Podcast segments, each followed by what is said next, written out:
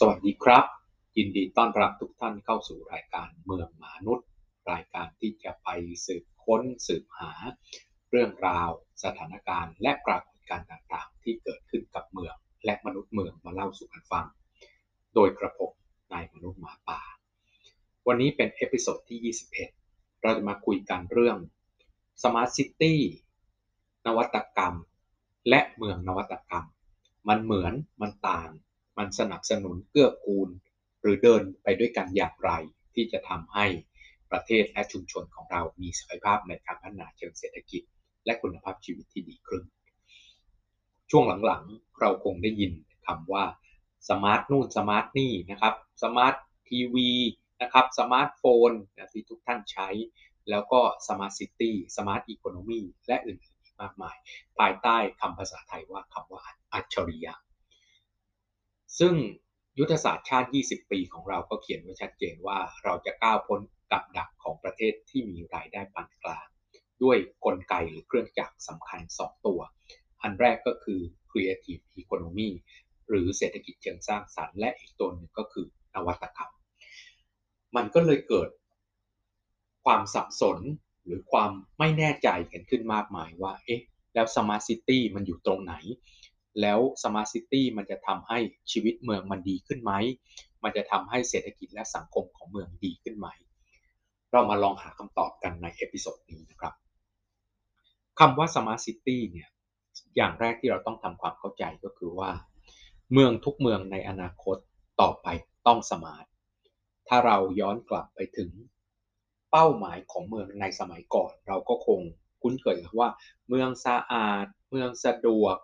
เมืองสบาย เมืองปลอดภัย เมืองน่าอยู่อะไรแบบนี้ครับ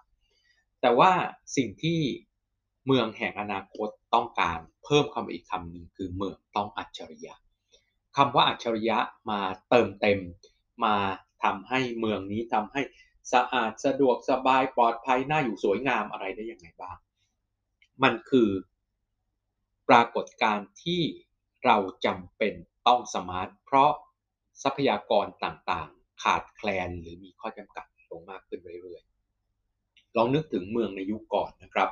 เราใช้ทรัพยากรกันอย่างสบาย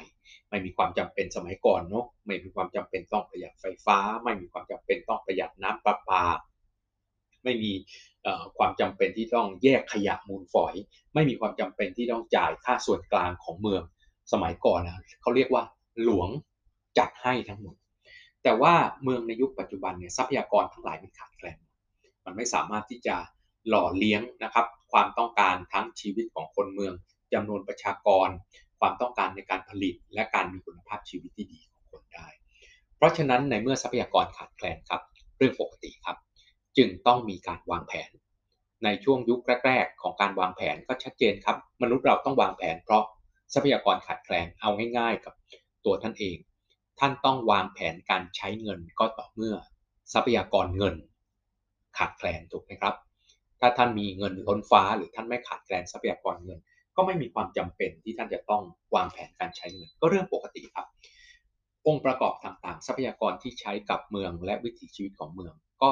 ถึงจุดที่ขาดแคลน เพราะฉะนั้นการวางแผนในยุคแรกก็คือทำอย่างไรให้มีการจัดสรรทรัพยากรของเมืองอย่างเหมาะสม ตัวอย่างเช่น เราจึงมีถนนหนทางไฟฟ้าประปา และอื่นๆที่มีการจัดรูปแบบของบริการและรูปแบบการใช้ประโยชน์ที่ดินต่างๆ ของเมืองให้มีความเหมาะสม มีศักยภาพ แล้วก็ไม่ขัดแย้งซึ่งกันและกันคือไม่ส่งผลกระทบทางด้านลบต่อคนอื่นมากมายจนเกินไปนะแต่ว่าการจัดการตรงนั้นการวางแผนตรงนั้นเนี่ยมาถึงวันนี้จัดการแบบพื้นๆที่เราจัดการไม่ได้แล้ว แต่ว่า จะต้องมีองค์ประกอบในการจัดการที่มีความอัจฉริยะมากขึ้น ตัวอย่างเช่นเมื่อก่อนการใช้ประโยชน์ที่ดินประเภทหนึ่ง ใช้อย่างเดียวตลอดไปนะอย่างเช่น เราเห็นหน่วยงานของรัฐ โรงเรียน โรงพยาบาล ใช้เสร็จก็ปิดห้าโมงเย็นสี่ห้าโมงเย็นก็เลิกปิดประตู ณวันนั้นทรัพยากรที่ดินยังไม่ขาดแคลนมากนะแต่วันนี้เขาบอกว่าไม่ได้แล้ว พอเลิกงานปุ๊บลานจอดรถของ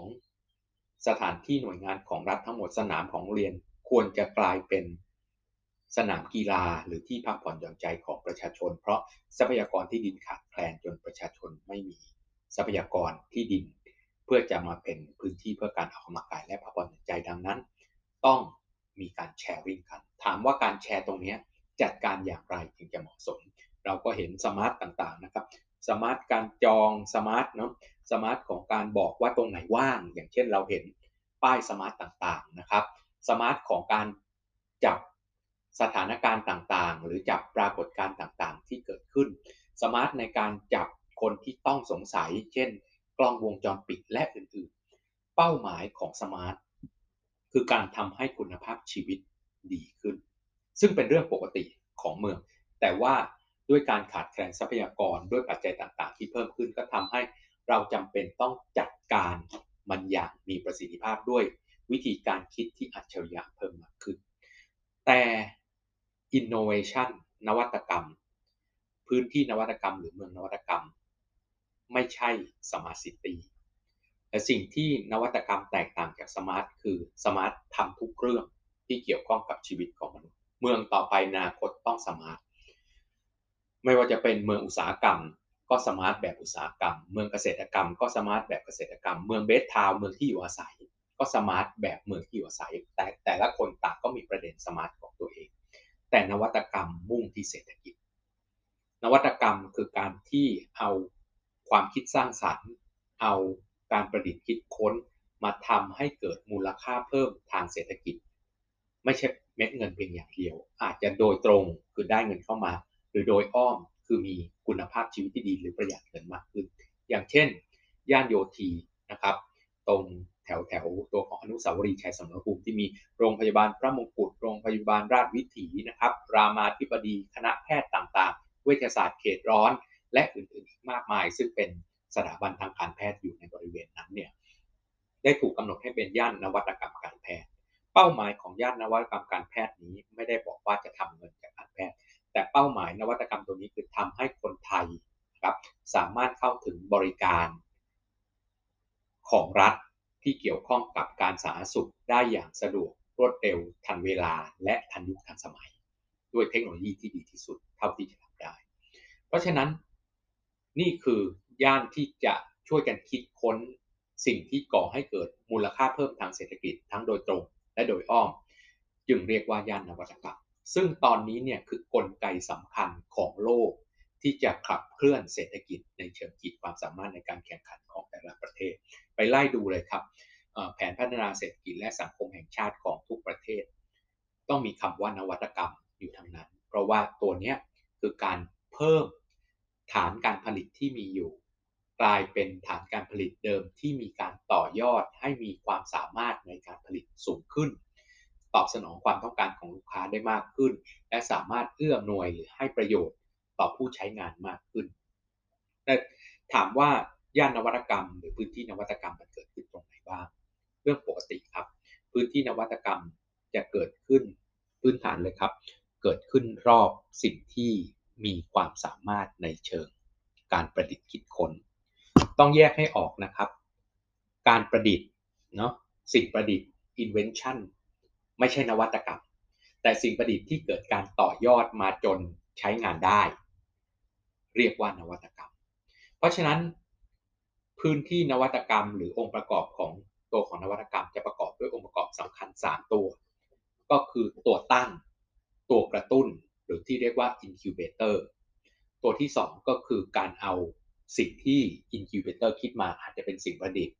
มาทำซ้ำได้ก็คือ industrialize จะเป็นนวัตกรรม ไม่ใช่มีของชิ้นเดียว แต่จะต้องสามารถทำซ้ำจำนวนหลาย ๆ ชิ้น ได้คุณภาพได้เรื่องของปริมาณ ที่สามารถที่จะให้คนทั่วไปใช้งานได้ แล้วตัวที่ 3 ก็คือ commercialize ก็คือมันต้องสามารถขายได้ด้วย ไม่ใช่ประดิษฐ์ออกมาแล้วทำซ้ำได้แต่ขายไม่ได้ไม่ก่อให้เกิดมูลค่าทางเศรษฐกิจ อย่างนี้ไม่เรียกนวัตกรรม ดังนั้นพอมาเป็นเมืองนวัตกรรม อย่างแรก incubator เรื่องปกติครับเกิดขึ้นที่ไหน เรื่องปกติของมันก็คือเกิดขึ้นรอบพื้นที่ที่มีความรู้ความสามารถในการประดิษฐ์คิดค้นค้นคว้าและวิจัย นั่นก็คือสถาบันการศึกษาระดับอุดมศึกษา หรือศูนย์ทดสอบทดลองในการค้นคว้าและวิจัยต่างๆท่านไปดูได้เลยครับ ย่านนวัตกรรมทั้งหลายในโลกเนี่ยส่วนแรกเกิดขึ้นจากการที่ล้นออกมาจากสถาบันการศึกษาระดับอุดมศึกษา หรือศูนย์วิจัยทั้งนั้น ก็คือพื้นที่รอบ สถาบันการศึกษาระดับอุดมศึกษาหรือศูนย์ค้นคว้าและวิจัยนี่แหละ คือมีเครื่องมือ มีความรู้ มีบุคลากรที่มีความรู้ความสามารถในการค้นคว้าและวิจัย เมื่อเขาคิดค้นได้ มันก็ออกมาตั้งเป็นหน่วยงานโดยรอบสถาบันการศึกษา จะเป็นสถาบันการศึกษาเป็นเจ้าของ สถาบันการศึกษาเป็นหุ้นส่วน หรือมาตั้งเป็นตัวของเอกชนนิติบุคคลของตัวเองก็ตามทีเถอะแต่ว่าความรู้เหล่านี้ มันถูกต่อยอดนะครับ ความรู้ที่เป็นเพียวๆในสถาบันการศึกษามาถูกพัฒนาต่อยอด ให้กลายเป็นองค์ประกอบที่หรือเครื่องมือหรือสิ่งประดิษฐ์ หรือว่า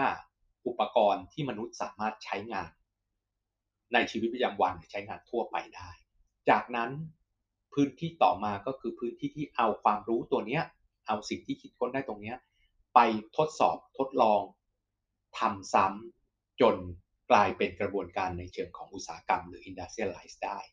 แล้วหลังจากนั้นก็จะมีพื้นที่ในการที่ให้ลูกค้านะครับกลุ่มลูกค้าเป้าหมายเข้ามาทดสอบและทดลอง แล้วยอมรับครับทดสอบทดลองจนยอมรับเครื่องมือเหล่านี้ หรือสิ่งประดิษฐ์หรือสิ่งที่เป็นนวัตกรรมเหล่านี้เนี่ยแล้วแพร่หลายและขายต่อไปได้ เพราะฉะนั้นองค์ประกอบสำคัญของเมืองนวัตกรรม คือการที่จะต้องมีฐานของความรู้ความสามารถ ในเชิงของการค้นคว้าและวิจัย ประดิษฐ์สิ่งใหม่หรือต่อยอดสิ่งที่มีอยู่เดิมขึ้นมา แล้วทำซ้ำและสามารถขายได้ สิ่งที่เราจะเห็นจากตัวนี้ก็คือว่า การเป็นนวัตกรรมจะทำให้เราสามารถเพิ่มมูลค่าจากสิ่งที่มีอยู่ เดิมที่เราเคยผลิตอยู่หรือเราเคยทำค้าขายอยู่ เพราะฉะนั้นสิ่งที่ประเทศไทยและทั่วโลกพยายามทำกันก็คือทำอย่างไรที่จะ ปรับฐานราก ปรับเศรษฐกิจฐานรากของตัวเอง แล้วต่อยอด เอาสิ่งนั้นแล้วเอาความรู้เทคนิคค้นคว้าและวิจัยต่างๆ มาทำให้เกิดมูลค่าเพิ่มสูงขึ้น แล้วทำให้สามารถขายในตลาดที่ มีกำลังซื้อสูงขึ้นได้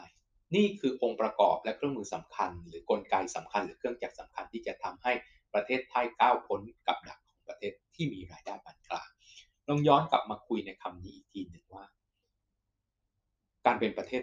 มีรายได้ปานกลางไม่ดียังไงเหรอทำไมเราจะต้องก้าวพ้นกับดักของประเทศที่มีรายได้ปานกลางก็ในเมื่อมีรายได้ปานกลางมันก็ดีอยู่แล้วไม่ใช่เหรอประเทศไทยก็เป็นประเทศที่ไม่ได้ใหญ่โตนัก ไม่ได้แบบมีความแข็งแกร่งทางเศรษฐกิจกำลังทหารอะไรที่จะเป็นมหาอำนาจได้ อยู่กลางๆ ไม่อยู่ในระดับต่ำก็ไม่ใช่ว่าสมฐานะของตัวเองแล้วเหรอลองมาดูภาพนี้ก่อน ประเทศไทยเนี่ยแล้วก็ประเทศอื่นๆเนี่ยมันมีพาสเวย์หรือเส้นทางในการพัฒนาตัวเองเป็นแบบนี้ทั้งนั้น เดิมเนี่ยเป็นประเทศ ด้อยพัฒนาหรือที่เรียกแบบปลอบใจว่ากำลังพัฒนาเนี่ยประเทศไทยเดิมก็เคยเป็นแบบนี้แล้วประเทศไทยก็เปลี่ยนจากประเทศกำลังพัฒนามาเป็นประเทศที่มีรายได้ปานกลางประเทศกำลังพัฒนาตั้งต้นคือมีรายได้น้อย เปลี่ยนจากประเทศที่มีรายได้น้อยมาเป็นประเทศที่มีรายได้ปานกลาง วิธีการง่ายๆ ครับ ทุกประเทศทำทั่วโลกครับ ก็คือพัฒนาโครงสร้างพื้นฐาน แค่นี้ครับ ก็คือเมื่อก่อนประเทศไทยยังไม่มีโครงสร้างพื้นฐานที่ดี ดังนั้นแผนพัฒนาเศรษฐกิจและสังคมแห่งชาติฉบับที่ 1 แล้วก็ฉบับที่ 2 ซึ่งเป็นตัวหลักในการพัฒนาประเทศในยุคนั้น จึงมีมอตโต้ว่าน้ำไหลไฟสว่างทางถึง ก็คือตัดถนนมีไฟฟ้าประปาเข้าไป กระจายให้ทั่วทั้งประเทศ จากเดิมสินค้าเกษตรที่เราเคยผลิตในพื้นที่ห่างไกล มันก็จบอยู่แค่นั้นเน่าเสียง่ายขายได้ในตลาดเล็กๆ ขายเป็นผลสดออกมา มีตลาดเล็กมากไม่ใหญ่ เพราะฉะนั้นผลิตอะไรออกมาก็มีตัวของมูลค่าเพิ่มไม่มากนะแต่ว่าพอน้ำไหลไฟสว่างทางถึงพื้นฐานเลยครับ คุณสามารถเอาสินค้าเกษตรเคลื่อนที่ไปได้ไกลขึ้น เพราะฉะนั้นสิ่งที่ เกิดขึ้นต่อมาก็คือ เมื่อรวบรวมสินค้าเกษตรได้แมสใหญ่ขึ้นเนื่องจากคมนาคมขนส่ง และโครงสร้างพื้นฐานดีขึ้นแมสที่ใหญ่นั้นก็สามารถที่จะมีโอกาสในการพัฒนาเป็นอุตสาหกรรม จากเดิมเราเคยต้องขายผลสด เพราะว่าคมนาคมขนส่งไปไม่ได้ รวบรวมเป็นขนาดใหญ่ เข้าสู่กระบวนการอุตสาหกรรมไม่ได้ เพราะฉะนั้น การที่มีน้ำไหลไฟสว่างทางถึงทำให้เรามีขนาดของวัตถุดิบที่ใหญ่ขึ้น นำมาสู่กระบวนการทางอุตสาหกรรม ซึ่งมีมูลค่าเพิ่มสูงกว่าการขายผลสด หรือวัตถุดิบพื้นฐานออกไป เพราะฉะนั้นเมื่อน้ำไหลไฟสว่างทางถึง เราก็มีเงินลงทุน FDI Foreign Direct Investment เข้ามาลงทุนในการตั้งอุตสาหกรรมต่างๆ อุตสาหกรรม value added สูง มูลค่าเพิ่มสูง เราก็ก้าวพ้นจากกับดักของประเทศ ที่มีรายได้น้อยมาสู่การเป็นประเทศที่มีรายได้ปานกลางเรื่องปกติเลยครับ พัฒนาโครงสร้างพื้นฐานปุ๊บคุณก็เอาทรัพยากรต่างๆ ออกมาสู่กระบวนการอุตสาหกรรมและออกสู่ตลาด ที่มีมูลค่าสูงขึ้นได้อย่างสะดวกขึ้นก็แค่นั้นเอง เป็นกระบวนการปกติที่โลกก้าวประเทศต่างๆก้าวจากประเทศ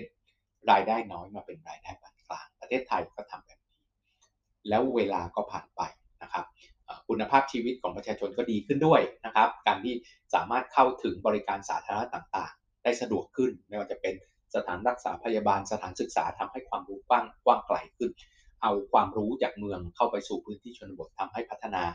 ความสามารถในการเพาะปลูก และก็กระบวนการอุตสาหกรรมต่อเนื่องก็สามารถจะทำได้ แต่ในเมื่อเวลาผ่านไป เราเป็นประเทศที่มีรายได้ปานกลางมานานแล้วเนี่ยสิ่งที่เกิดขึ้นก็คือ เราย่ำอยู่กับที่ไม่ได้ครับ เพราะประเทศอื่น ๆ ที่เป็นประเทศด้อยพัฒนา ประเทศที่มีรายได้น้อย เขาก็เดินวิธีนี้ครับ เขาอยากจะมีรายได้เพิ่มขึ้น จากรายได้น้อยมาเป็นรายได้ปานกลางเขาก็พัฒนาโครงสร้างพื้นฐานเรื่องปกติเลยครับ ประเทศอื่น ๆ รอบบ้านเราเนี่ยเขาก็พัฒนาโครงสร้างพื้นฐานทั้งนั้นแหละตัดถนนเดินไฟฟ้าประปาเดินพลังงานจัดการขยะมูลฝอยดึงสร้างมาตรการต่างๆ เขตเศรษฐกิจพิเศษต่างๆ มาตรการดึงดูดทางภาษีนะครับ ดึงเอานักลงทุนต่างชาติเข้ามาเพื่อ ทำให้เกิดมูลค่าเพิ่มกับสินค้าพื้นฐานและแรงงานที่เขามีเรื่องปกติแต่ว่าของเขาพัฒนาทีหลังเราแปลว่าเขาก็มีโครงสร้างพื้นฐานที่ใหม่กว่า ความรู้ใหม่กว่า ในขณะที่เราพัฒนามานานแล้ว โครงสร้างพื้นฐานเราล้าสมัย เราเป็นประเทศที่มีรายได้ปานกลางมานานแล้วค่าครองชีพของเราสูงขึ้น ค่าแรงของเราก็สูงขึ้น กฎหมายสิ่งแวดล้อมเราก็สูงขึ้นตามมาเพราะเราได้รับบาดเจ็บจากผลกระทบด้านสิ่งแวดล้อมจากการพัฒนาอุตสาหกรรมมามากแล้ว แรงดึงดูดของ การลงทุนจากต่างชาติเราก็ลดลง แน่นอนประเทศเพื่อนบ้านเรามีแรงดึงดูดมากกว่า เราเพราะโครงสร้างพื้นฐานที่สร้างทีหลังทันยุคทันสมัยกว่า ค่าแรงยังราคาถูกกว่าเรา เพราะค่าของชีพต่ำกว่า กฎหมายสิ่งแวดล้อมอะไรต่างๆ ยังไม่เข้มแข็งเท่าเรานะครับยังไม่เข้มงวดเท่าเรา เพราะฉะนั้นเขาก็ดึงดูดเรามากกว่า ดึงดูดมากกว่าเรา เพราะฉะนั้นถ้าเราอยู่กับที่เราตายครับคนอื่นวิ่งมาทันเรา แล้วก็แซงเราไปเพราะโครงสร้างพื้นฐานเขาดี ร้อมกว่าสะดวกกว่าใหม่กว่า ดังนั้นสิ่งที่เราจะทำได้ก็คืออยู่กับที่ไม่ได้ครับ เราต้องหนีต่อไปอีกหนีไปสู่เป็นประเทศที่มีรายได้มากหรือรายได้สูง ด้วยการเอาที่ผมบอกนะครับ creative economy เศรษฐกิจเชิงสร้างสรรค์ และนวัตกรรมมาต่อยอดสิ่งที่เรามี เราทิ้งรากเราไม่ได้ครับ แต่เราจะต้องต่อยอดสิ่งที่เรามีไม่ว่าจะเป็นนะเราจะเห็นครัวไทยครัวโลก มาจากโครงการเกี่ยวข้องกับ medical hub ที่อาศัยความสามารถในการรักษาพยาบาลไทยทัชต่างๆ ที่ดีการที่จะพูดถึงแพทย์แผนไทยนะครับ การท่องเที่ยวเชิงสุขภาพ อุตสาหกรรมประเภทที่ใช้ความรู้ความสามารถของท้องถิ่นเป็นตัวขับเคลื่อนและผลักดัน เพราะฉะนั้นการพัฒนาเชิงนวัตกรรมและความคิดสร้างสรรค์ จะเป็นองค์ประกอบสำคัญต่อไปในอนาคต และสิ่งที่ผมบอกแล้ว เราต้องออกแบบเมืองเพื่อส่งเสริมตัวนี้อย่างเหมาะสม ต้องหาพื้นที่สำหรับ incubator ต่อไปสถาบันการศึกษาศูนย์ค้นคว้าและวิจัยจะเป็นศูนย์กลาง ในการคิดค้นตัวตั้งของนวัตกรรม พื้นที่ที่จะ industrialize ทำให้นวัตกรรมที่ตั้งขายตัวนั้น สามารถทำซ้ำได้ แล้วก็มีพื้นที่ที่พบปะกับลูกค้าที่ให้มาทดสอบทดลองและซื้อขายอย่างเหมาะสม ทั้ง face to face และในระบบของ virtual เพราะฉะนั้นเมืองนวัตกรรมคือกลไกและกลจักรสำคัญที่จะขับเคลื่อนของประเทศไทยต่อไปในอนาคตตามยุทธศาสตร์ชาติ 20 ปี วันนี้ก็ได้เห็นภาพของ smart city ว่ายังไงก็ต้องมี ไม่มีใครหนีได้ แต่นวัตกรรมและเมืองนวัตกรรมขยับอีกขั้นหนึ่ง ในเมืองนวัตกรรมก็ต้อง smart แต่ว่านวัตกรรมคือสิ่งที่จะต้องต่อยอดมีเป้าหมายเชิงเศรษฐกิจ เป็นหลัก และจะเป็นกลไกที่จะขับเคลื่อนประเทศไทย ในเชิงเศรษฐกิจต่อไปในอนาคต วันนี้ก็ต้องขอลาไปแค่นี้ พบกันใหม่นะครับใน episode ต่อไปกับเมืองมนุษย์กับกระผมนายมนุษย์หมาป่า วันนี้ลาไปแค่นี้ สวัสดีครับ